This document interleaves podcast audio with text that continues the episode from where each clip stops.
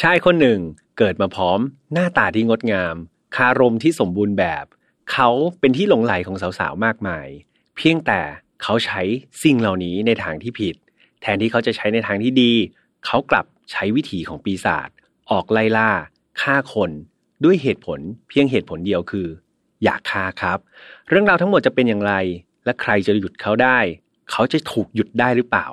เรามาติดตามกันใน episode ที่ 117 นี้กันเลยครับ พบกับเรื่องราวที่คุณอาจจะหาไม่เจอ แต่เราเจอใน f i n a l f a r Podcast b o t to you by ทิปโก้ is real ทิปโก้เรียวกว่าท้าให้ลอง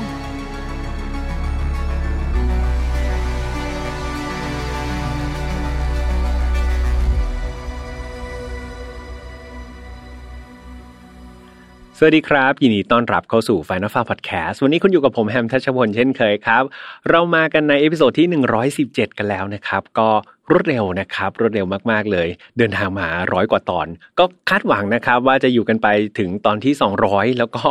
ทุกคนยังไม่เบื่อพี่แฮมไปก่อนนะครับวันนี้ครับก็มาพูดเรื่องหนึ่งด้วยไหนๆก็แทนตัวเองว่าพี่แฮมตลอดนะครับมีบางคอมเมนต์ไปอ่านแล้วก็น่ารักมากๆครับ มีผู้ฟังหลายๆคนนะครับเป็นอายุ 50 60 หรือ 70 ก็มีนะครับยังไงพี่แฮมต้องกราบสวัสดีทุกคนด้วยนะครับ ถึงจะเรียกแทนตัวเองว่าพี่แฮมนะครับ แต่ก็ยังให้ความเคารพทุกๆท่านนะครับ เหมือนเดิมเนาะ ก็ขอสงวนเป็นเหมือนชื่อแล้วกันเนาะ เป็นชื่อว่าพี่แฮมเฉพาะในรายการนี้ แต่ว่ายังคงให้ความเคารพทุกท่านเหมือนเดิม แล้วก็ขอบคุณมากๆนะครับ ที่มาเป็นหนึ่งในผู้ชมของเรา รายการนี้รับทุกเพศทุกวัยครับ น้องๆ ก็ฟังได้แต่อย่าลืมนะต่ำกว่า 18 ต้องมีผู้ปกครองมานั่งฟังครับ วันนี้พี่แฮมไม่ได้อยู่คนเดียวครับ เรายังอยู่กับเพื่อนคนเดิมของเราก็คือน้ำ ผลไม้นะครับร้อยเปอร์เซ็นแบรนด์อันดับหนึ่งของเมืองไทยนั่นก็คือทิปโก้นั่นเองครับทิปโก้ดีอย่างไรครับทิปโก้ดีตรงที่ว่าเขาเป็นน้ำผลไม้ที่ไม่เติมน้ำตาลครับไม่เจือสีไม่แต่งกลิ่น และที่สำคัญก็คือไม่ใส่วัตถุกันเสียด้วย เพราะว่าใช้เทคโนโลยีในการบรรจุนะครับแบบระบบปลอดเชื้อกันเลยทีเดียว นั่นทำให้เพื่อนๆมั่นใจได้เลยครับ ว่าจะได้ดื่มน้ำผลไม้ที่สดนะครับ แล้วก็ ร้อยเปอร์เซ็นต์จริง ๆ ไม่มีสารอะไรที่ตกค้างอยู่นะครับ ก็มั่นใจได้ว่าสิ่งเหล่านี้ที่รับประทานเข้าไปจะดีต่อสุขภาพของเราเนาะทิปโก้เรียวกว่าท้าให้ลอง summer นี้ ยิ่งเรียวจุยได้อีกนะครับ ก็ฝากกันด้วยนะครับเพื่อนๆสำหรับคดีในวันนี้ต้องบอกว่าเป็นอีกหนึ่งคดีที่น่ากลัวครับ แล้วก็มีความโหดร้ายมาก ๆ เลยของตัวฆาตกรเนาะดังนั้นเบียมก็ต้องเตือนทุกครั้งครับว่าฝ่ายนอตฟาวไม่สนับสนุนความรุนแรงทุกประเภทครับ ทุกเรื่องที่นำมาเล่าเนี่ยอยากให้ฟังไว้เป็นแนวทางในการป้องกันตัวเองเนาะเรามาถอดบทเรียนนะครับจากอดีตที่มัน เลวร้ายไม่ให้เกิดกับเรา แล้วก็คนที่เรารักครับ น้องๆ อายุต่ำกว่า 18 ปีตอนนี้ recommend เลยนะครับ แนะนำมากๆว่าต้องมีผู้ปกครองอยู่ด้วยนะครับ เพราะว่าเนื้อหาก็ค่อนข้างที่จะรุนแรงแม้ว่าพี่แฮมจะคัดกรองมาแล้วชั้นหนึ่งเนาะแต่ว่ามันก็จะมีความสะเทือนใจอยู่ดี ดังนั้นมีคุณพ่อคุณแม่อยู่ด้วยนะครับ ชวนท่านมาฟังด้วยกัน แล้วก็มาถอดบทเรียนนะว่าเราฟังไปเพื่ออะไร แล้วเราจะเรียนรู้อะไรจากมันมาบ้างนะครับเอาล่ะ ถ้าพร้อมกันแล้วครับ มาฟังตอนที่ 117 กันเลยดีกว่า เรื่องราวนี้ครับเริ่มต้นจากผู้ชายคนหนึ่งครับ ที่มีชื่อว่าพอลโจนโนเลสครับ คือเขาเกิดในวันที่ 25 เมษายน ปี 1946 ที่เมืองออร์แลนโด รัฐฟลอริดา สหรัฐอเมริกานะครับ พ่อเนี่ยมีชีวิตในวัยเด็กที่เรียกว่าไม่ดีเลยครับ คือพ่อเนี่ยของพ่อเนี่ยทิ้งเขาไปนะครับ ตั้งแต่เขาเนี่ยยังเด็กๆอยู่เลยครับ ยังอายุน้อยเลย ส่วนแม่เองเนี่ยก็ต้องบอกว่าไม่แยแสเลยครับ ไม่ได้สนใจอะไรพอเลยทำให้พอเนี่ยต้องใช้ชีวิตในวัยเด็กของเขาเนี่ยตามบ้านของครอบครัวอุปถัมภ์ครับ หรือไม่ก็เป็นสถานที่ที่แบบทางรัฐบาลเนี่ยจัดหาไว้ให้เนาะสำหรับเด็กที่แบบไม่มีพ่อแม่เลี้ยงดูหรือว่าพ่อแม่ไม่มีความสามารถในการเลี้ยงดูได้ ดังนั้นชีวิตของพอก็เลยย้ายไปเรื่อยๆครับคือตอนนั้นใครมารับเขาไปเลี้ยงดูเนี่ยเขาก็ไปอยู่ด้วยเนาะถ้าไม่มีก็กลับมาอยู่ส่วนกลาง ก็ชีวิตก็ไปไปกลับกลับอยู่อย่างนี้เปลี่ยนหน้าเปลี่ยนตาไปเรื่อยๆ นั่นทำให้พอเองเนี่ย เขาแทบไม่ได้รับความรักเลยครับ ไม่ได้รับความอบอุ่นในลักษณะของครอบครัวอย่างที่มนุษย์คนหนึ่งควรจะได้รับเนาะและเมื่อเขาเติบโตขึ้นมาเนี่ย พอนี้เอาจริง ๆ ถือว่าเป็นผู้ชายที่หน้าตาดีเลยครับ คือรูปร่างดี สูงหล่อนะครับ คือแถมยังมีคารมที่ดีด้วย เขามีบุคลิกที่เรียกว่ามีเสน่ห์มากๆครับ แล้วก็เขาเนี่ยมีเซนส์เนี่ยนะเขารู้ครับว่าผู้หญิงเนี่ยชอบอะไร แล้วก็รู้วิธีการที่จะเข้าหาผู้หญิงได้ ดังนั้นการเอาชนะใจสาวๆเนี่ยเป็นเรื่องที่แบบไม่ยากเย็นเลยครับ ชิลๆมากสำหรับพอในการที่จะไปจีบสาวสักคนหนึ่งโดยรูปร่างหน้าตาบุคลิก แล้วก็คารมของเขาเนาะเพียงแต่ตัวพอเองเนี่ยเขามีนิสัยที่ไม่ค่อยจะดีนะครับ เขามีพฤติกรรมที่ ไม่ค่อยจะน่าทำตามเท่าไหร่ คือเขาเนี่ยมักจะติดนิสัยลักเล็กขโมยน้อยกับเพื่อนๆ แล้วก็เริ่มที่จะยกระดับเนาะของการขโมยเนี่ยจากของเล็กๆ น้อยๆเนี่ยกลายมาเป็นนักย่องเบาครับ แล้วก็เข้าไปขโมยของในบ้านคน แล้วก็หนักขึ้นหนักขึ้นก็คือไปขโมยรถครับ แล้วก็ไปขายตามตลาดมืดด้วย ในที่สุดตอนที่พออายุได้ 19 ปีเนี่ยเขาก็พลาดครับ แล้วก็ถูกตำรวจเนี่ยจับตัวได้ พอถูกส่งตัวเข้าไปอยู่ในคุก ในข้อหาลักขโมยนะครับ ก่อนที่จะถูกปล่อยตัวออกมาหลังจากติดไปเพียงแค่ 6 เดือนเท่านั้นเองพอก็ออกมาใช้ชีวิตตาม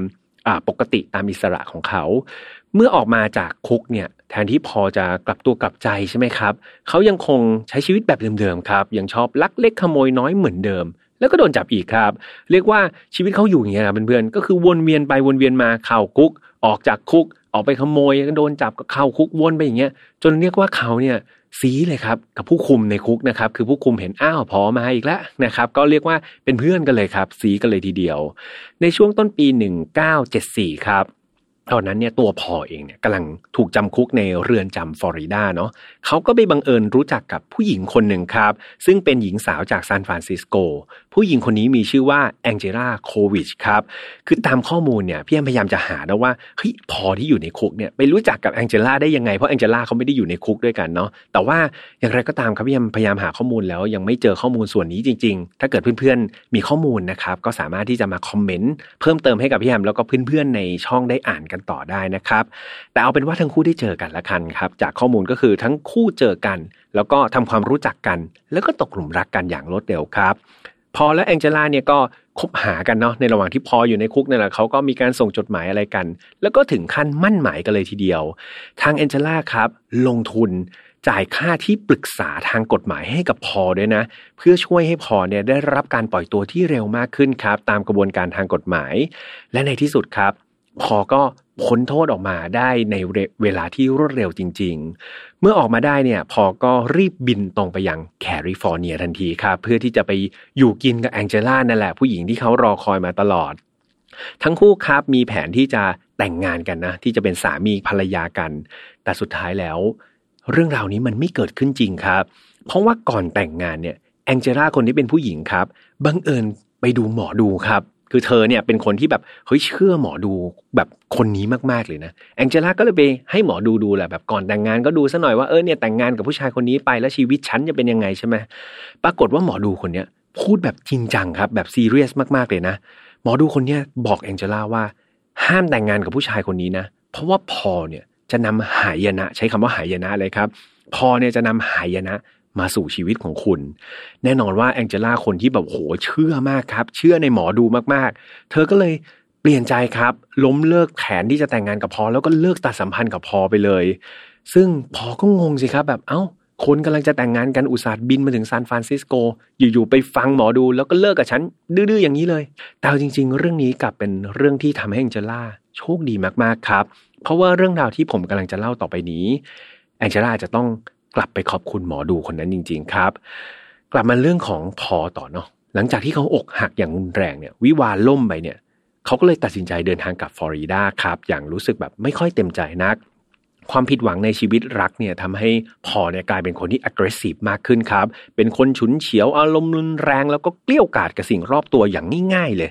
ไม่นานนัก พอลก็ได้ก่ออาชญากรรมขึ้นครับเขาได้มีปากเสียงกับบาร์เทนเดอร์คนหนึ่งเนาะ ก่อนที่เรื่องราวมันจะบานปลายไงจากด่าทอกันก็เริ่มที่จะชกต่อยกัน และสุดท้ายพอลได้ใช้มีดครับ แทงไว้ที่บาร์เทนเดอร์คนนั้นจนเสียชีวิต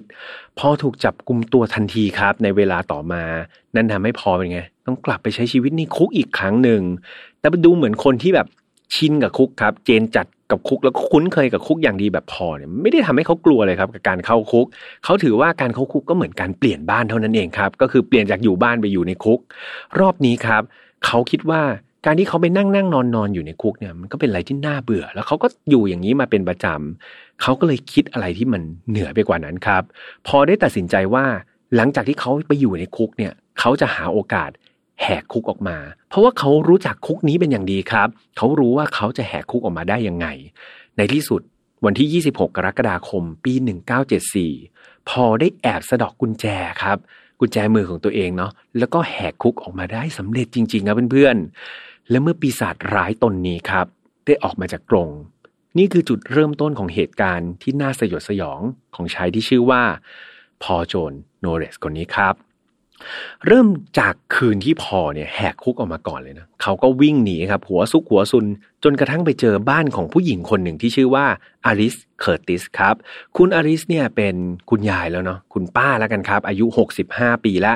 พอลเนี่ยปีนครับ ปีนเข้าไปในบ้านของอลิส แล้วก็เจอกับเธอจังๆเลยครับ อลิสก็อยู่ในบ้านก็งงๆเนาะพอลก็เลยบังคับครับใช้กำลังที่เยอะกว่าเนี่ยจับเธอมัดแล้วก็ปิดปากครับของอลิสเอาไว้ จากนั้นพอลก็ทำการค้นบ้านเพื่อต้องการที่จะขโมยเงิน แล้วก็กุญแจรถของอลิสครับ เพื่อที่จะนำรถของอลิสเนี่ยแบบขับหนีไปให้ได้ไกลๆเนาะแต่แล้วปรากฏว่าไม่รู้ว่าพอลไปปิดปากอลิสลักษณะไหนนะครับทำให้อลิสเนี่ยเหมือนเกิดการสำลักครับ แล้วก็หายใจไม่ออก สุดท้าย อลิสเสียชีวิตนะครับจากการถูกปิดปาก แล้วก็ถือว่าเป็นเหยื่อฆาตกรรมนะครับ เริ่มต้นของพอในตอนนั้นเลย ในเดือนถัดมาครับ ไม่นานเลยนะครับ ก็คือไม่ถึงอาทิตย์ด้วยซ้ำวันที่ 1 สิงหาคมปี 1974 เนี่ย พอในขณะที่ขับรถของอลิสเนาะที่เขาขโมยมาเนี่ยเขาก็ขับรถไปเรื่อยๆครับแถวๆแจ็คสันวิลล์รัฐฟลอริดาครับ โดยจุดประสงค์ของเขาเนี่ยเขาตั้งใจว่าเขาจะขับรถที่ขโมยมาเนี่ยทิ้งไว้ แล้วเดี๋ยวค่อยไปหารถคันอื่นต่อไป แต่ในขณะที่พอลเนี่ยเดินลงจากรถเนี่ยแล้วก็เตรียมที่จะทิ้งรถหนีไปเนี่ยเขาไปเห็นเด็กผู้หญิงสองคนครับ เป็นเด็กผู้หญิงที่โชคร้ายทั้งสองคน คนหนึ่งมีชื่อว่าลิเลียนแอนเดอร์สัน อายุแค่ 11 ปีครับซ้ำร้ายไปกว่านั้นอีกคนหนึ่งชื่อว่าน้องมาเลตแอนเดอร์สันครับ อายุเจ็ดขวบเท่านั้นเองครับเพื่อนๆปสองเท่านั้นเอง คือตอนนั้นพอลเกิดแบบวิตกครับ เขาวิตกกังวลว่าเด็กสองคนนี้อาจจะจำหน้าตาของเขาได้จำรถของเขาได้ แล้วถ้าเกิดวันหนึ่งเนี่ย เรื่องนี้มันแดงขึ้นมาเนี่ย เขากลัวว่าเด็กๆสองคนเนี้ยจะกลายไปเป็นพยานครับ แล้วก็บอกข้อมูลกับตำรวจเมื่อจับเขาได้ พอก็เลยตัดสินใจ ลักพาตัวเด็กสองคนนี้ขึ้นรถไปก่อนครับ คือแทนที่จะทิ้งรถไม่เอาละจับเด็กสองคนนี้ขึ้นรถครับ แล้วก็ขับออกไปอย่างที่รับตาคน เมื่อไปจอดยังที่รับตาคนแล้วนะครับ พอลได้ทำการ รัดคอเด็กทั้งสองคนนะครับ ที่เบาะหลังจนน้องเสียชีวิตทั้งคู่ครับ หลังจากนั้นพอลได้ลากศพนะครับ ของเด็กทั้งสองคนเนี่ยไปโยนทิ้งไว้ในหนองน้ำครับ บริเวณนั้นนั่นเอง หลังจากนั้นหนึ่งวันครับเพื่อนๆแค่หนึ่งวันเท่านั้นครับ ก็คือวันที่สองสิงหาคมเนี่ย พอลที่เพิ่งฆ่าคนนะครับ ไปสามคนเนี่ยเขาได้บุกเข้าไปในอพาร์ตเมนต์ของคนที่ชื่อว่ามาจอรีโฮครับ คือมาจอรีเนี่ยอายุ 49 ปีนะครับ อยู่ที่แอตแลนติกบีชหลังจากที่ปีนเข้าไปในอพาร์ตเมนต์ของมาจอรีได้เนี่ยเขาก็ทำการรัดคอนะครับของมาจอรีด้วยถุงน่องของมาจอรีเองนะครับ แล้วก็ทำการขโมยนะครับสิ่งของของเธอมา หลังจากนั้นพอลก็ขับรถครับของอลิสเหยื่อรายแรกจำได้ใช่ไหมครับคุณคุณป้าอลิส แล้วก็ขับรถไปเรื่อยๆครับ แล้วเขาก็หยุดลงมือไปสักพัก เวลาผ่านไปจนกระทั่งวันที่ 21 สิงหาคม ตอนนั้นพอก็ยังขับรถไปเรื่อยๆนะครับตามทาง แล้วเขาก็ไปเจอกับนักบกรถวัยรุ่นครับ เพื่อนๆจะเห็นได้นะตามต่างประเทศจะมีคนที่คอยบกรถข้างทางเพื่อขอติดรถไปด้วย นักบกรถคนนี้มีชื่อว่าไอมาจีนแซนด้าอายุ 13 ปีเท่านั้นเองครับ พอก็เป็นไงรับเธอขึ้นมาครับ หลังจากนั้นเมื่อฉวยโอกาสได้เมื่อเห็นว่าไม่มีแบบใครอยู่บริเวณนั้น พอก็ได้ทำการล่วงละเมิดทางเพศเธอครับ บังคับแล้วก็ขู่เข็นเธอเนาะล่วงละเมิดทางเพศเธออย่างโหดร้าย หลังจากนั้นครับพอก็ได้ทำการรัดคอนะครับน้องแซนด้าจนกระทั่งเสียชีวิต แล้วก็นำศพไปทิ้งไว้บริเวณนั้นอีกครับ เวลาผ่านไปจนกระทั่งวันที่ 23 สิงหาคมนี่ยังอยู่ในเดือนสิงหาคมทั้งหมดเลยนะครับ ที่แพมเล่ามาเนี่ย พอได้เดินทางไปเรื่อยๆครับจนกระทั่งไปถึงรัฐจอร์เจีย พอได้แอบบุกเข้าไปในบ้านของ ผู้หญิงคนหนึ่งครับที่ชื่อว่าเคที่เพียสครับ ซึ่งคุณเคที่เนี่ยไม่ได้อยู่คนเดียว แต่อยู่กับลูกชายอายุสามขวบครับ หลังจากที่พอเนี่ยปีนเข้าไปในบ้านของเคที่ได้เนี่ยเขาได้ทำการบังคับขู่เข็นนะครับเคที่แล้วก็ทำการตัดสายโทรศัพท์เนี่ยที่บ้านของเคที่เองมาทำการรัดคอเธอจนเสียชีวิตครับ ต่อหน้าลูกชายวัยสามขวบนั่นเอง แต่ว่ายังมีเรื่องที่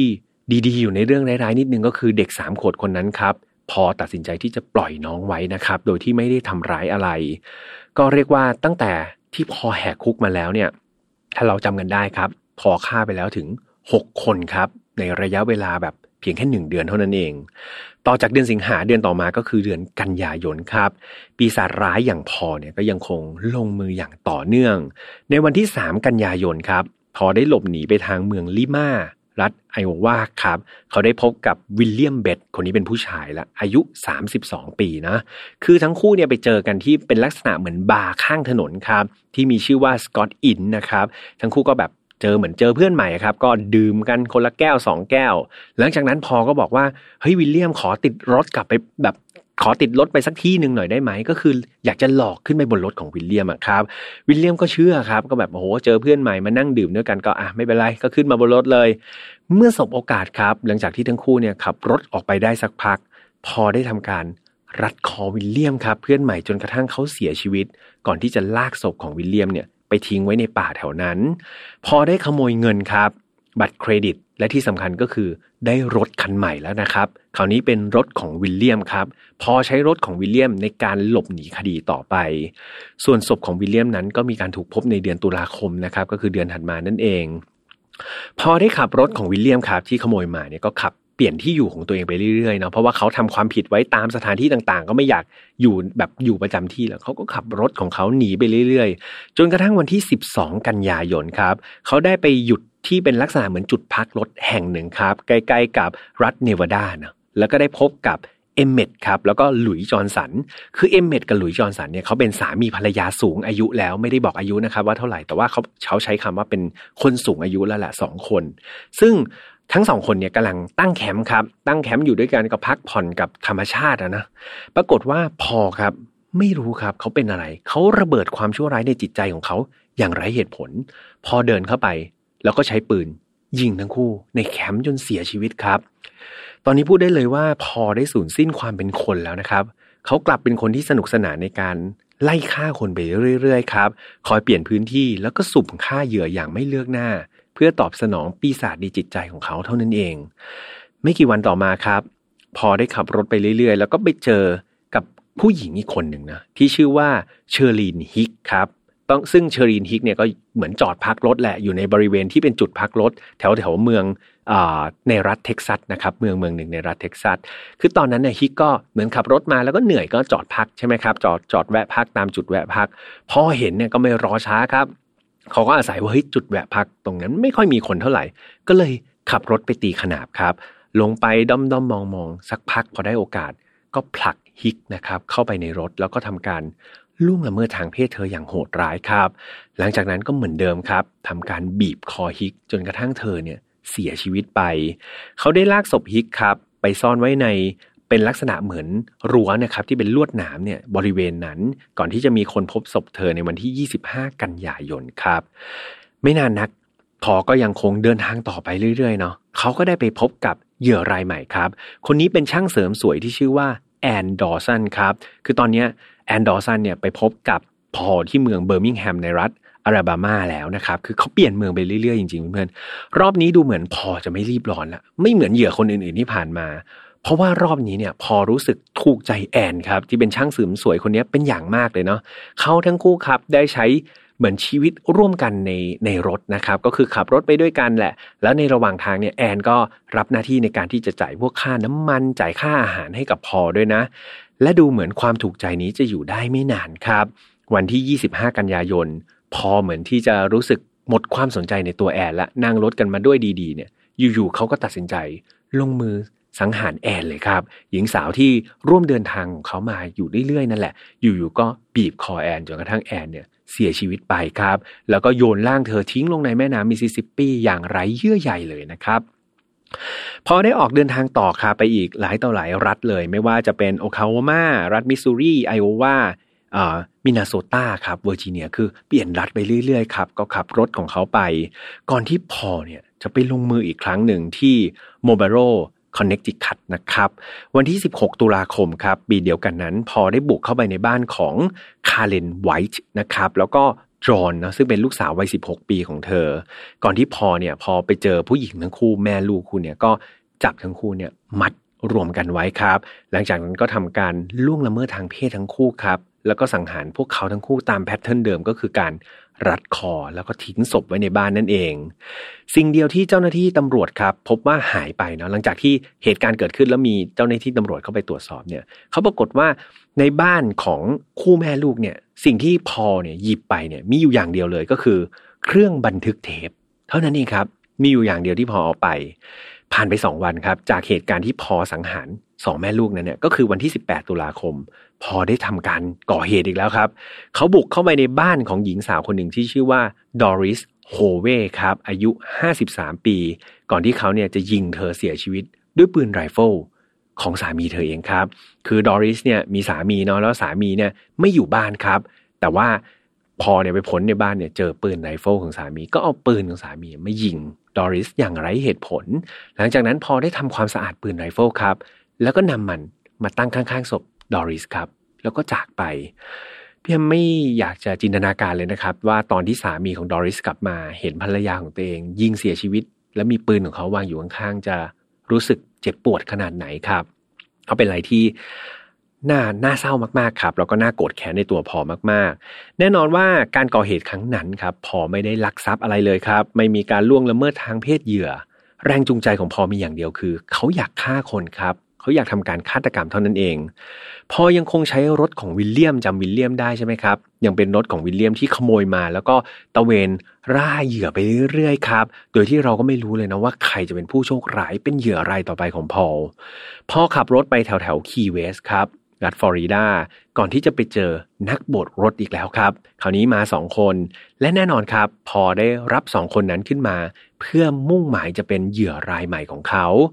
แต่เดชบุญครับเพื่อนๆ รอบนี้เนี่ยพอดันโดนตำรวจเรียกก่อนครับ เพราะว่าพอเนี่ยขับรถ ไม่ไม่มีข้อมูลนะครับ แต่ว่ามีข้อมูลว่าเขาเนี่ยขับขับรถผิดกฎหมาย แต่ไม่แน่ใจว่าผิดข้อไหนเนาะแต่เอาเป็นว่าพอเนี่ยขับรถผิดกฎหมายครับเขาก็เลยโดนตำรวจจราจรเนี่ยโบกรถครับ หลังจากพูดคุยกัน เจ้าหน้าที่ตำรวจก็อะตักเตือนแล้วครับทำการตักเตือนว่าเอออย่าไปทำแบบนี้อีกนะ แต่ก็ไม่ได้มีการออกใบสั่งอะไรให้กับพอนะครับนั่นทำให้พอเนี่ยรอดมาได้อีกครั้งหนึ่งครับ เหตุการณ์นี้ทำให้พอเนี่ยเป็นไง หัวใจหล่นไปที่ตาตุ่มใช่ไหมครับ คือเขาตกใจมากเขาก่อเหตุมาเยอะมากครับ แต่ว่าอยู่ๆโดนตำรวจโบกเนี่ยเขาคิดว่าเขาจะโดนจับได้ซะแล้ว เหตุการณ์นี้มันทำให้พอเนี่ยหมดอารมณ์ในการฆ่าคนครับเขารู้สึกว่าเฮ้ยโหโดนตำรวจโบกนั้นสองคนที่นั่งข้างหลังเนี่ยตอนแรกตั้งใจว่าจะเอาไปฆ่าเขาหมดอารมณ์ฆ่าครับ นั่นทำให้เขาเนี่ยปล่อยตัวครับ นักโบกรถทั้งสองคนนั้นไปได้อย่างปาฏิหาริย์เลยนะครับ ทั้งสองคนนั้นโชคดีมากๆ ก็คือทั้งสองคนเนี่ยถูกปล่อยลงที่เมืองไมอามี่ครับ แล้วพอเนี่ยก็ขับรถต่อไปเนาะในช่วงเวลานี้ครับพอได้ทำการบันทึกด้วยนะครับจำเครื่องบันทึกเทปได้ใช่ไหมครับเป็นเครื่องบันทึกเสียงเนาะพอก็อัดเสียงของตัวเองเนี่ยว่าเฮ้ยเขาทำอะไรลงไปบ้าง ความโหดเหี้ยมของเขาเป็นยังไง เขาก็อัดบันทึกเสียงไว้ครับ และหลังจากนั้นครับเขาก็ได้ทำการส่งหลักฐานก็คือคลิปเสียงของเขาเองเนี่ยว่าเขาทำอะไรไปบ้าง เขาเล่าให้ฟังหมดเลย เขาส่งคลิปเสียงของเขาเองเนี่ยไปให้ทนายของเขาที่ฟลอริดาครับ แต่เขาก็ไม่ได้หยุดทำการนะ ไม่รู้ว่าเขาคิดยังไงเหมือนกัน เขาก็เล่าเรื่องราวที่เขาทำทั้งหมดเนี่ยส่งคลิปเสียงไปให้ทนายที่ฟลอริดา แต่ตัวเขาเองก็ยังขับรถไปเรื่อยๆครับ จนกระทั่งผ่านไปวันที่ 6 พฤศจิกายน พอได้ไปถึงเมืองที่ชื่อว่าอ่ามิลเลดจ์วิลล์นะครับรัฐจอร์เจีย เขาได้ไปรู้จักกับผู้ชายคนนะครับที่ชื่อว่าคาเวลคานะครับ ทั้งคู่ก็พอเจอกันก็ตามภาษาหนุ่มๆแล้วครับ ก็ดื่มสังสรรค์กัน ก่อนที่คาครับ ก็จะชวนเพื่อนใหม่เนี่ยบอกเฮ้ยเดี๋ยวไปดื่มต่อกันที่บ้านละกัน ก็ชวนพอกลับไป แต่คาไม่รู้เลยครับว่า นั่นแหละคือการเชื้อเชิญปีศาจเข้าไปในบ้านครับ หลังจากที่พอเข้าไปในบ้านของคาแล้วเนี่ย เขาได้จังหวะเขาก็ได้ทำการแทงขาด้วยมีดครับ อยู่ๆก็สังหารแบบไร้เหตุผลเลยครับซ้ำร้ายไปกว่านั้นครับ น่าสงสารมากๆ คือคาเนี่ยผู้ชายที่เป็นเพื่อนใหม่ของพอเนี่ยเขาไม่ได้อยู่คนเดียวครับ เขาอยู่กับลูกสาวคนหนึ่งที่ชื่อว่าอเมนดาวัยสิบห้าปี และอเมนดาก็ถูกพอนะครับ บีบคอเสียชีวิตตามคุณพ่อไปอย่างน่าเวทนาอีกคนหนึ่งครับ เวลาผ่านไปสองวันนะครับ พอได้ไปพบกับนักข่าวคนหนึ่ง นักข่าวชาวอังกฤษครับ ที่ชื่อว่าแซนด้าโฟเคสครับในเมืองแอตแลนตาเนาะคือแซนด้าเนี่ยเขารู้สึกถูกใจในรูปร่างของพอมาก รู้สึกว่าพอเป็นคนที่หล่อมากๆเลยนะ เธอก็เลยเข้าไปตีสนิทครับ แล้วก็ทำความรู้จักกับพอ แล้วก็อยู่ด้วยกันถึง 2 วันเลยนะ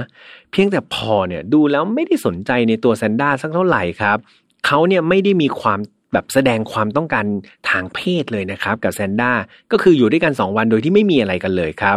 เมื่อทั้งคู่ไม่ได้มีอะไรกันก็เหมือนไม่ได้ไปต่อเนาะในวันที่ 10 พฤศจิกายนครับ ทั้งคู่ก็เลยแยกทางกันครับแต่ว่าในวันที่แยกทางกันนั้น พอได้ไปเจอกับผู้หญิงอีกคนหนึ่งครับ ที่ชื่อว่าซูซานแมคเคนซี่และซูซานคนนี้ก็คือเพื่อนของแซนด้านั่นเอง พอเนี่ยรู้สึกแบบถูกใจซูซานเป็นอย่างมากเลยนะเขาชอบมากๆ พอก็เลย แอบสะกดรอยตามซูซานไปครับ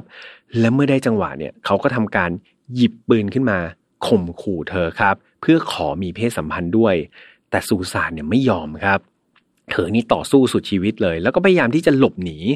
และการต่อสู้นั้นทำให้เธอหนีออกมาได้จริง ๆ ครับ พอไม่ได้สังหารเธอเนาะเธอหนีออกมาได้ แล้วก็ไปเจอกับเจ้าหน้าที่ตำรวจจริง ๆ ครับ แล้วก็รีบโทรแบบรีบแจ้งเจ้าหน้าที่ตำรวจคนนั้นนะครับที่เธอเจอเนี่ยให้ตามจับพอ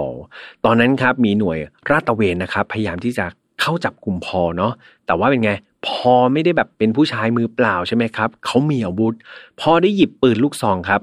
ออกมาข่มขู่เจ้าหน้าที่นะก่อนที่จะขับรถเนี่ย หนีไปครับ ในระหว่างที่เขาก่อกรรมทำเข็นเนี่ยกลับมาที่ด้านของทนายบ้าง ทนายเนี่ยหลังจากที่ได้รับคลิปเสียงเนี่ยเขาจริง ๆ เขาพยายามที่จะติดต่อพอครับเพื่อให้พอเนี่ยเหมือนอมอบตัวเถอะบอกพอพยายามเกลี้ยกล่อมพอติดต่อพอได้พยายามเกลี้ยกล่อมพอว่าเฮ้ยมอบตัวเถอะสิ่งที่ทำไปมันเลวร้ายมากๆนะ คุณยวนควรจะหยุดแค่นี้แล้วมอบตัวซะ แต่พอไม่ฟังครับ มันไม่เป็นผลเลย พอรู้สึกว่าเขายังอยากดำเนินวิถีปีศาจของเขาอย่างเงี้ย ต่อไป ไม่กี่วันต่อมาครับ พอได้ขับรถหลบหนีไปจนกระทั่งถึงเวสเวสปาล์มบีชนะครับในรัฐฟลอริดา แล้วก็บุกเข้าไปในบ้านของเบเวอรี่มาบีครับ พอได้จับตัวน้องสาวของเธอที่ชื่อว่าบาบาร่าทักเกอร์เนาะแล้วก็ขโมยรถของเธอไปด้วย ก่อนที่พอเนี่ยจะขับรถไปยังฟอร์ตเพียร์ซรัฐฟลอริดาครับ จากนั้นในคืนถัดมาเนี่ยพอได้ปล่อยตัวบาบาร่านะที่ที่แบบจับมาเป็นตัวประกันในรถ โดยที่ไม่ได้ทำร้ายอะไรเธอ ในวันที่ 16 พฤศจิกายนครับตำรวจทางหลวงฟลอริดาคนหนึ่งครับ มีชื่อว่าชาวยูจีนแคมเบลเนี่ย วันนั้นเนี่ยเขาก็ออกตรวจการตามปกติ เขาก็ไปสังเกตเห็นรถนะครับที่พอขับมาเนี่ย แล้วก็จำได้ว่ารถคันนี้เฮ้ยเป็นรถที่มีคนเคยแจ้งนี่หว่าว่า มีการถูกลักขโมยมา อ่าพอตำรวจคนนี้ก็เป็นไง ไล่ตามจับกลุ่มใช่ไหมครับก็พยายามที่จะเข้าไปจับกลุ่มพอครับ แต่เขาหารู้ไม่ครับว่าพอเนี่ยอย่างที่แฮมบอกไปเนาะไม่ใช่บุคคลธรรมดาครับ เขาเป็นบุคคลอันตราย พอได้อาศัยจังหวะที่เจ้าหน้าที่แคมเบลเนี่ยเผลอครับ เขาได้แย่งปืนพกนะคือตำรวจจะพกปืนใช่ไหมเขาแย่งปืนพกออกมา แล้วก็จับแคมเบลคนที่เป็นตำรวจนะครับ เข้าไปเป็นตัวประกันแทน พอได้ขับรถครับ คือตอนนี้เดิมทีเขาขับรถของบาบาร่าที่ขโมยมา คราวนี้ไปขับรถตำรวจเลยครับ ไปขับรถสายตรวจเลยนะ แล้วก็เปิดไซเรนด้วยครับ ท้าทายมากๆ เปิดไซเรนเพื่อให้รถของเขาเนี่ยสามารถที่จะวิ่งไปได้อย่างคล่องตัวถูกไหมครับพอเวลารถคันอื่นเห็นเฮ้ยมีไซเรนตำรวจมาเนี่ยเขาก็จะคอยหลีกทางให้ พอครับจับเจ้าหน้าที่แคมเบลเป็นตัวประกันครับ แล้วก็นั่งรถของเจ้าหน้าที่แคมเบลนั่งรถสายตรวจนั่นแหละขับไปเรื่อยๆ จนกระทั่งเขาไปดักรถคันคันหนึ่งนะเป็นรถของคนที่ใช้ทางด้วยกันเนี่ย เป็นรถของเจมส์เมเยอร์ครับ พอก็ขับรถสายตรวจเนี่ยไปเจอกับรถของเจมส์เมเยอร์ซึ่งเจมส์เมเยอร์เนี่ยก็เป็นนักธุรกิจครับ ที่ไม่ได้รู้เรื่องรู้ราว แต่ว่าขับผ่านมาแถวนั้นพอดี และแน่นอนครับเจมส์ครับหลังจากที่ถูกพอเนี่ยเดินลงไปเจมส์ก็คิดว่าตำรวจลงไปใช่ไหมครับ แต่จริงๆ ไม่ใช่ครับตำรวจไปเป็นตัวประกันอยู่ข้างหลัง พอได้ใช้ปืนครับข่มขู่เจมส์ครับเพื่อเพิ่มจำนวนตัวประกันครับ จับเจมส์มาเป็นตัวประกันอีกหนึ่งคนครับขังไว้ในรถด้วยแหละ พอครับหลังจากได้ตัวประกันสองคนเนี่ยพอก็ขับรถไปเรื่อยๆเขากับตัวประกันครับ ไปทางเมืองพูลัสกี้ครับ รัฐจอร์เจีย ก่อนที่เขาเนี่ยจะตัดสินใจจอดรถแถวแถวป่าแห่งหนึ่งครับ พอได้เอาเจ้าหน้าที่แคมเบลแล้วก็คุณเจมส์เนี่ยที่เป็นตัวประกันทั้งสองคนเนี่ยมาใส่กุญแจมือ คล้องไว้กับต้นไม้ครับ ก่อนที่สุดท้ายพอจะตัดสินใจ ยิงทั้งสองคนที่ศีรษะในระยะประชิดนะครับ ด้วยปืน แล้วก็พอก็ ทำเหมือนไม่รู้ร้อนรู้หนาวครับ ปล่อยทั้งสองคนเป็นศพไว้ในป่า ตัวเขาเองเดินกลับมาที่รถสายตรวจครับ แล้วก็ขับหนีต่อไป แต่แน่นอนครับ ด้วยความที่เขาขับรถสายตรวจเนาะแล้วก็เรื่องราวที่เกิดขึ้นเนี่ยที่ผ่านมาเมื่อสักครู่เนี่ยมันเป็นเรื่องที่อุกอาจมากๆ นั่นทาให้ตอนนี้ครับเขาถูกจับตาแล้วนะครับ จากเหล่าตำรวจเนาะมีการ รายงานนะครับตำแหน่งของรถของพอเนี่ยไปยังแบบศูนย์ตรวจตำรวจต่างๆครับตามสายแบบเส้นทางต่างๆ ที่พอเนี่ยอาจจะขับไปได้เนาะมีการตั้งสิ่งกีดขวางเป็นเหมือนลักษณะเป็นกลวยบ้าง เป็นลวดหนามบ้างเนี่ยตามไว้เส้นทางต่างๆ ที่พอเนี่ยจะขับไปครับตำรวจก็วางกับดักไว้หมดเลย นั่นทำให้รถของพอครับที่ขับไปเนี่ยก็โดนกับดักครับ ชนกับสิ่งกีดขวางจนกระทั่งเสียหลักชนกับต้นไม้ แต่ว่าตัวพอเองเขาอึดมากครับ รถชนต้นไม้แต่ตัวเขาไม่เป็นไรเขารีบวิ่งลงจากรถครับ แล้วก็วิ่งไปเรื่อยๆ เข้าไปในป่าเนาะเจ้าหน้าที่ตำรวจครับมีสุนัขตำรวจแล้วก็เฮลิคอปเตอร์ด้วยตอนนี้ยังกับในหนังเลยนะครับโอ้โหแล้วก็มีพลเรือนนะติดอาวุธครับ ตามไล่ล่าพอไปติดๆครับ ก็ทุกคนวิ่งตามไป แต่อย่าลืมนะครับว่าพอไม่ได้ไปมือเปล่า เขามีอาวุธครับ คนที่วิ่งไล่ตามไปเนี่ยพอพยายามที่จะยิงสวนออกมานะครับ แล้วก็จะมีหัวหน้านักสืบคนหนึ่งที่ชื่อว่าฟิลิปโฮวาร์ดครับคนนี้ถูกยิงเข้าไปที่เท้าด้วย นั่นทำให้การไล่ล่าของพอเนี่ยไม่ใช่ง่ายนะครับ การที่จะจับตัวพอได้ เพราะว่าพอมีอาวุธ ดังนั้นการวิ่งไล่ตามไปก็ต้องมีกลยุทธ์ครับตำรวจเขาก็พยายามที่จะ ค่อยๆล้อมนะครับ โดยที่ไม่ได้ทำอะไรอุกอาจเพราะว่าไม่งั้นเดี๋ยวพอยิงสวนออกมาเนี่ย อาจจะทำให้ใครเสียชีวิตได้ การไล่ล่ายังคงดำเนินไปอย่างต่อเนื่องครับจนกระทั่งวันที่ 17 พฤศจิกายนเนี่ยพอก็โดนต้อนจนมุมจนได้ครับ โดยคนที่ต้อนเขาจนมุมได้เนี่ย เป็นพลเรือนติดอาวุธนะครับ ไม่ใช่ต้อนที่ตำรวจ แต่ว่าพลเรือนติดอาวุธคนนี้ไม่ใช่คนธรรมดาครับ เขาเป็นอดีตทหารผ่านศึกสงครามเวียดนามมาครับ อายุ 27 ปี มีชื่อว่าเดวิดเคลิร์กครับ คือเดวิดเนี่ยได้ใช้ปืนลูกซองครับเขาอาศัยจังหวะเนี่ยตอนที่พอเนี่ยสังเกตเขาไม่เห็นใช้ปืนลูกซองจ่อไปที่พอครับ แล้วก็ทำการจับกลุ่มพอไม่พอหนีไปไหน หลังจากพอจนมุมครับ ก็ได้มีการส่งเจ้าหน้าที่ต่างๆ เข้ามามากมายครับ แล้วก็ทำการจับกลุ่มพอ ใส่กุญแจมือครับ ไว้ได้อย่างรัดกุม แล้วก็เป็นการสงบปีศาจตนนี้ได้อย่างสำเร็จครับ ในวันต่อมาก็คือวันที่ 18 ธันวาคมเนี่ย คนที่รับหน้าที่นำตัวพอไปยังสถานที่ที่พิจารณาคดีเนี่ยมีสองคนครับ คนแรกคือนายอำเภอที่ชื่อว่าเออร์ลีนะครับ ส่วนอีกคนหนึ่งเป็นเจ้าหน้าที่ FBI ครับ นั่งไปด้วยกันมีชื่อว่ารอนนี่แองเจลครับ คือทั้งสองคนเนี่ยรับหน้าที่ในการนำพอเนี่ยพอจินตนาการตามนะครับนายอำเภอเออร์ลีเนี่ยเป็นคนขับรถ เจ้าหน้าที่รอนนี่เนี่ย เป็นคนนั่งข้างๆนะครับ ส่วนตัวพอเนี่ยใส่กุญแจมือนะครับนั่งอยู่ที่เบาะหลัง พวกเขากำลังเดินทางไปยังเฮนรี่เคานตี้รัฐจอร์เจียครับ เพื่อส่งตัวพอเนี่ยเข้ากระบวนการทางกฎหมาย แต่พอครับดูเหมือนเขาจะไม่พอเหมือนกับชื่อนะครับ พอนะครับ แต่ว่าพฤติกรรมของเขายังคงรุนแรงต่อไปครับ ปีศาจของเขาไม่หยุดอยู่อย่างนั้นครับ มีเหตุการณ์ไม่คาดฝันเกิดขึ้นอีกแล้วครับเพื่อนๆ คือในขณะที่ขับรถไปเนาะในที่มันเปรี่ยวล้างผู้คนเนี่ย พอครับได้ ตัวเขาเนี่ยถูกรัดกุญแจมือ แต่เขาพยายามที่จะถอดกุญแจมือออก แล้วก็ไปแย่งปืน แย่งปืนใครรู้ไหมครับ แย่งปืนนายอำเภอ คือพอเขาไม่ใช่คนโง่ครับเขาแย่งปืนนายอำเภอ เพราะว่านายอำเภอเนี่ยกำลังขับรถอยู่ ดังนั้นนายอำเภอไม่มีมือที่จะมาปัดป้องหรือต่อสู้เขาได้ทันครับ ทั้งคู่ก็พยายามที่จะยื้อยุดฉุดกระชากกันอยู่เนาะคือนายอำเภอเออเนี่ยต้องแบบขับรถไปด้วยครับทำให้เขาเนี่ยสู้กับพอได้อย่างยากลำบาก แต่อย่าลืมครับว่านายอำเภอไม่ได้ไปคนเดียว มีเจ้าหน้าที่ FBI นั่งอยู่ข้างๆครับ เจ้าหน้าที่ FBI ตอนนั้นเห็นเหตุการณ์เนี่ย เขารู้ครับว่าปล่อยไว้แบบนี้มันไม่ดีแน่ใช่ไหมเผลอๆถ้าเกิดรถเกิดอุบัติเหตุเนี่ยก็จะทำให้บาดเจ็บทั้งคู่ ไม่ใช่ทั้งคู่นะครับทั้ง 3 คนเลยเนาะแล้วอาจจะทำให้พอเนี่ยหนีไปได้อีก เจ้าหน้าที่ FBI รอนนี่คนนี้ครับ ก็เลยตัดสินใจยิงพอทิ้งเลยครับ เขาลั่นไกสามนัดไปที่หน้าอกของพอ จนกระทั่งพอเสียชีวิตคาที่ในรถคันนั้นครับ คือเจ้าหน้าที่ FBI ได้ให้การทีหลังครับ เขามองว่านี่คือเหตุจำเป็นนะ แล้วมันคงไม่ดีแน่ครับ หากปล่อยให้เกิดการต่อสู้ในรถ โดยเฉพาะคนที่ต้องต่อสู้เนี่ยเนี่ยเป็นคนขับรถนะครับ และนี่ก็คือการตัดสินใจของเจ้าหน้าที่ FBI ณจังหวะนั้นนั่นเอง แล้วก็เป็นการปิดฉากครับพอจอห์นโนเรสนะครับหนึ่งในฆาตกรปีศาจที่น่ากลัวแล้วก็โหดร้ายที่สุดในประวัติศาสตร์ครับ ข้อมูลทั้งหมดมันมาจากเทปสารภาพผิดของเขาเองนะครับ ว่าเขาทำอะไรไปบ้างเพราะว่าหลาย ๆ คนอาจจะสงสัยนะว่าเฮ้ย รู้ได้ยังไงนะว่าพอทำอะไรไปบ้าง อย่าลืมนะครับ พอเขาอัดเทปในสิ่งที่เขาทำลงไป ดังนั้นข้อมูลทั้งหมดไม่ว่าจะจริงหรือหลอกนะครับ ก็อ้างอิงมาจากข้อมูลเทปของพอนั่นแหละ แต่ทางเจ้าหน้าที่เนี่ยเขาเชื่อครับว่าในเทปสารภาพนั้นนะมันยังไม่ครบหรอกครับ ที่พี่แฮมเล่ามาทั้งหมดเนี่ยมันไม่ใช่เหยื่อทั้งหมดของพอคนนี้หรอก พอเนี่ย คาดว่าน่าจะสังหารเหยื่อไปไม่ต่ำกว่า 35 รายนะครับ ในช่วงที่เขาเนี่ยก่อการทำเข็นทั้งหมด เพราะว่ามันยังมีศพนิรนามที่ระบุไม่ได้นะว่าใครเป็นคนสังหารเนี่ยเกิดขึ้นในช่วงเวลานั้น แล้วก็ลักษณะการก่อเหตุเนี่ยคล้ายๆ กับนายพอมากมายเลยนะครับดังนั้นก็ยังไม่มีใครสามารถระบุได้นะว่าสุดท้ายแล้ว ปีศาจที่ชื่อว่าพอจอห์นโนเลสคนนี้สังหารคนไปแล้วกี่คน เพราะคนเดียวที่รู้ เขาได้จากโลกนี้ไปแล้วนั่นก็คือตัวพอนั่นเองครับ และคดีนี้ก็ได้จบลงไปอย่างน่าเศร้านะครับ แล้วก็น่าสลดใจจริง ๆ ก็ไม่น่าเชื่อนะครับ ว่าคนหนึ่งคนเขาจะมี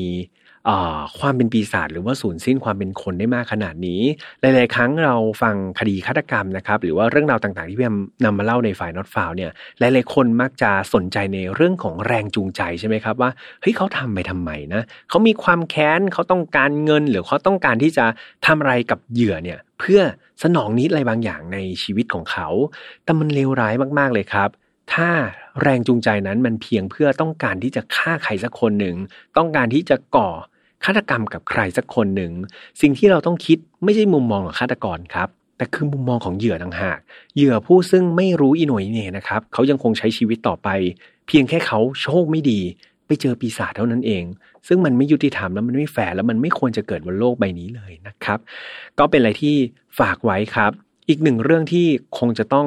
พูดนะครับแล้วก็ให้ความใส่ใจกันมาก ๆ ก็คือเรื่องราวในวัยเด็กนะครับของพอที่เขาขาดความรักความอบอุ่น นี่อาจจะเป็นอีกหนึ่งสาเหตุครับที่ตัวพอเองเนี่ยเขามีปมในใจมาตลอด แล้วเขาก็ระเบิดมันออกมาผิดทาง ทั้งทั้งที่เขาเนี่ยเป็นคนที่รูปร่างหน้าตาดีใช่ไหมครับมีคารมที่ดีแถมยังเป็นคนฉลาดเนี่ยแต่เลือกทางที่ผิด เพราะว่าเขาไม่ได้รับการอบรมสั่งสอนที่ดี ไม่ได้รับความรักความอบอุ่นที่ดี ดังนั้นคุณพ่อคุณแม่หลาย ๆ คนนะครับที่ฟังรายการพี่แอมอยู่ ให้เวลาเขาสักนิดหนึ่งครับ เราทำงานในบริษัทเนาะวันหนึ่งเราเจ็บป่วย เราทำงานไม่ไหวเราลาออก เขาหาคนมาแทนเราได้ตลอดครับ แต่ความเป็นพ่อความเป็นแม่ มันหาใครมาแทนไม่ได้แล้วนะครับ ดังนั้นอย่าลืมใส่ใจลูกๆของเขานะครับ ดูแลเขาให้ดี แล้วก็ทำให้เขามีความสุขที่สุดครับ ลูกที่ดีที่พ่อแม่ควรจะภูมิใจ ไม่ใช่ลูกที่ประสบความสำเร็จนะครับ แต่เป็นลูกที่มีความสุขต่างหากนะครับ ดังนั้นก็ฝากให้คุณพ่อคุณแม่ทุกคนด้วยนะ แต่ว่า สุดสัปดาห์นี้นะครับ ถ้าเกิดอยากจะมีความสุขไม่ต้องสุดสัปดาห์หรอกในทุกๆวันอยากจะมีความสุข enjoy ก็อย่าลืมนะครับผลไม้ น้ำผลไม้แท้ร้อยเปอร์เซ็นต์ทิปโก้นะครับ ก็เพื่อนพี่แฮมฝากกันไว้นะครับ มา enjoy eating กันได้นะครับ รับประทานอาหารเย็นด้วยกันท่ามกลางครอบครัวมีน้ำผลไม้ดีๆ แท้ร้อยเปอร์เซ็นต์ที่ไม่ตกแต่งสีกลิ่น และไม่ใส่วัตถุกันเสียเนี่ยรับรองว่าดีต่อสุขภาพแล้วก็อร่อยชื่นใจใส่น้ำแข็งเย็นๆ โอ้โห พี่แฮมพูดมาตั้งนานเนี่ยรู้สึก อยากจะแกะดื่มเลยนะครับ ถ้าทีมงานไม่ห่วงนะครับ ก็เรามาลบล้างความเชื่อเดิมๆนะครับ พิสูจน์ด้วยตัวเองได้ที่ห้างสรรพสินค้า และร้านค้าชั้นนำทั่วไปได้เลยเนาะสำหรับไฟนอลฟาวเราออกอากาศทุกวันอังคารเหมือนเดิมนะครับทางช่องของ Mission to Pluto ไม่ว่าจะเป็น YouTube Spotify SoundCloud Podbean Apple Podcast นะครับ อย่าลืมนะเรามีช่องแยกใน Spotify แล้วก็ Apple Podcast ด้วย ตามไปฟังได้นะครับ ใครฟังแบบวิดีโอแล้วรู้สึกว่า อยากจะฟังแบบเสียงสามก็ไปฟังกันได้ครับ ยิ่งเปิดตอนที่เราใช้สายตาไม่สะดวกในการที่จะต้องจ้องคอมพิวเตอร์หรือว่าจ้องเอ่อ iPad มือถือเนี่ยก็ไปฟังใน Spotify หรือว่า Apple Podcast ได้ ตามไปไลฟ์แล้วก็ไปแชร์เพจได้ด้วยนะครับกับ Mission to Pluto ในนั้นน้องๆ ของพี่ทำตั้งใจทำงานมากนะครับ ทุกคนอยากจะนำเรื่องราวดีๆ ที่ทั้งสนุกและมีสาระนะครับ โคจรมาพบกันแล้วก็อยู่ในเพจของ Mission to Pluto ในนั้นมีเนื้อหาดีๆ เข้าไปรับรองว่าคุ้มค่าทุกนาทีที่เข้าไปอ่านครับ และสุดท้าย File Not Found Family ครับมาเป็นครอบครัวเดียวกันตอนนี้มี 11,000 กว่าคนแล้วนะครับ ที่หลงเชื่อหรือเปล่า ไม่ใช่ใช้คำว่าหลงเชื่อ ใช้คำว่าชื่นชอบแล้วกันนะครับใช้คำว่าชื่นชอบ แล้วก็มาอยู่เป็นครอบครัวเดียวกันกับพี่แฮมนะครับก็อยากให้เป็นครอบครัวที่ใหญ่มากขึ้นเรื่อยๆ แล้วก็ถ้าเกิดใครมีเรื่องราวอะไรอยากจะแชร์ลงไป หรืออยากจะชวนเพื่อนๆคุย อยากจะชวนพี่แฮมคุยก็เข้าไปคุยในกลุ่มฝ่ายนอตฟาวแฟมิลี่ของเราได้เนาะสุดท้ายครับ ดูแลตัวเองดีๆนะครับ ยังเป็นห่วงเรื่องของสุขภาพไม่ว่าจะเป็นโควิด หรือว่าอากาศที่มันเปลี่ยนแปลงบ่อยๆ ก็อาจจะทำให้เราไม่สบายได้เนาะดังนั้น อย่าประมาทอย่ากาดตกนะครับ ถึงจะอยู่ในห้องอัดแบบนี้ แต่น้องทั้งทีมงานก็ป้องกันพี่แฮมเป็นอย่างดีนะครับ แล้วก็เดี๋ยวเราออกไปข้างนอกเราก็ใส่หน้ากากพูดคุยกันตลอดเนาะดังนั้นก็ฝากทุกคนดูแลสุขภาพกันดีๆนะ แล้วเจอกันใหม่วันอังคารหน้าสำหรับวันนี้ขอตัวลาไปพักก่อนนะครับ สวัสดีครับ พบกับเรื่องราวที่คุณอาจจะหาไม่เจอ แต่เราเจอใน f i n a l f a r Podcast Presented by Tipco is real Tipco เรียวกว่า ท้าให้ลอง